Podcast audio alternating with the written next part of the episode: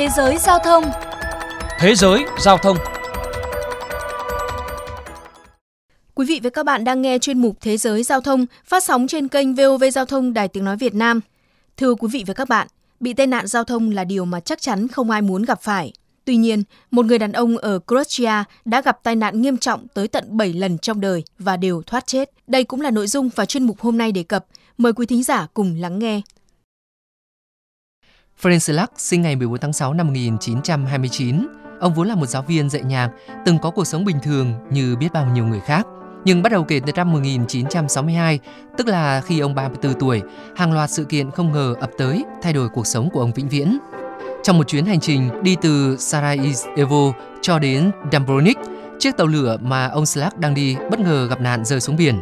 Theo lời của ông Slack thì vụ tai nạn đó khiến cho 17 người thiệt mạng, nhưng ông thì lại may mắn bơi được vào bờ mà chỉ bị gãy tay và hạ thân nhiệt. Sự kiện đáng kinh ngạc này chỉ là khởi đầu cho những gì đang chờ đợi ông Slack ở phía trước. Một năm sau đó, tức năm 1963, ông Frank Slack hay tin mẹ mình bị ốm. Ông quyết định đặt vé máy bay về thăm bà. Chuyến bay gần nhất đã kín chỗ, nhưng Selak thuyết phục được hãng hàng không cho mình ngồi ở phía sau với tiếp viên hàng không. Chuyến đi tưởng chừng như suôn sẻ cho đến lúc máy bay chuẩn bị hạ cánh. Bất ngờ một cánh cửa bị bật ra ngoài khiến máy bay rơi.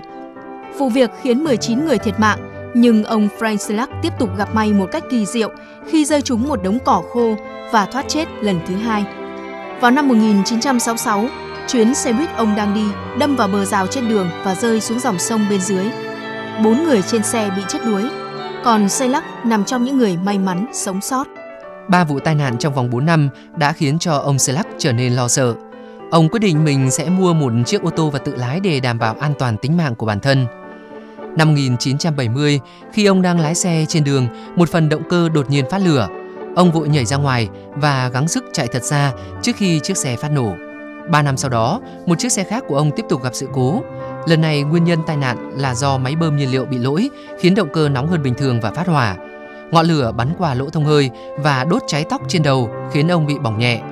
Tất nhiên, ông Selak lại thoát chết giống như những lần trước đó. Trải qua 20 năm tiếp theo trong yên bình, tưởng chừng như đã an toàn thì vào năm 1995, khi đang đi bộ trên phố, ông Selak đã bị một chiếc xe buýt đâm phải. May mắn, ông vẫn an toàn, chỉ bị một vài vết thương nhẹ. Một năm sau đó, khi lái xe đi qua con đường trên núi, ông Selak bất ngờ nhìn thấy chiếc xe tải lao đến từ hướng đối diện. Để tránh vụ đụng độ, chiếc xe của ông né sang bên cạnh và lao xuống thung lũng rồi phát nổ. Một phép màu đã giúp ông nhảy qua cửa sổ, nắm lấy một cành cây mọc lưng chừng núi. Trong buổi phỏng vấn với tờ Telegraph năm 2003, Selak chia sẻ, do gặp quá nhiều tai nạn nên nhiều bạn bè của ông không dám vào xe của ông. Thậm chí có người còn không dám đến gần có một giai đoạn khi việc có bạn bè là điều may mắn với tôi. Nhiều người ngừng gặp tôi vì nghĩ tôi mang lại điều không may. Selak nói. Hẳn ai khi nghe câu chuyện về Selak cũng có suy nghĩ tương tự. Một blogger chia sẻ cảm nghĩ khi được nghe câu chuyện về ông. Một điều mà tôi chắc chắn rút ra được khi nghe câu chuyện này đó là đừng bao giờ lên xe cùng Frank Selak bởi không biết khi nào thì ông ấy sẽ gặp tai nạn tiếp.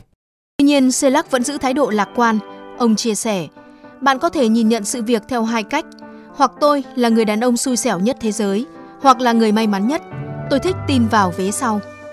Sau 7 tai nạn hy hữu, tử thần dường như cũng không còn hứng thú để tiếp tục cuộc chơi, giống như món quà đền bù cho những rắc rối đã qua. Năm 2003, ông Selak trúng giải độc đắc cho chiếc vé số ông đã mua trước đó. Tiền thưởng lên tới tương đương 1 triệu 110 nghìn đô la Mỹ. Số tiền giúp ông được sở hữu một căn biệt thự trên hòn đảo tư nhân và mua một chiếc du thuyền. Thế nhưng sau gần 10 năm tận hưởng cuộc sống dư giả vật chất, ông nhận ra rằng tiền bạc không thể mua được hạnh phúc. Năm 2010, Selak quyết định bán căn biệt thự trên đảo, quyên tặng toàn bộ tài sản cho bạn bè và người thân. Ông cho biết. Có người thì à, tôi mua tặng xe, người thì tôi mua tặng một chiếc tủ gỗ. Tôi còn tặng tiền cho cả những người hàng xóm. Tiền bạc giờ không phải là điều quan trọng với tôi.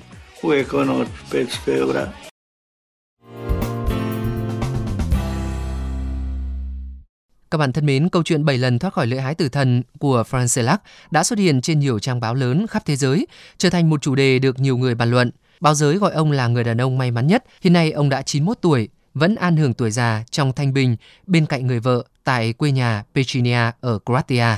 Chuyên mục Thế giới Giao thông hôm nay xin được khép lại tại đây. Cảm ơn các bạn đã chú ý lắng nghe.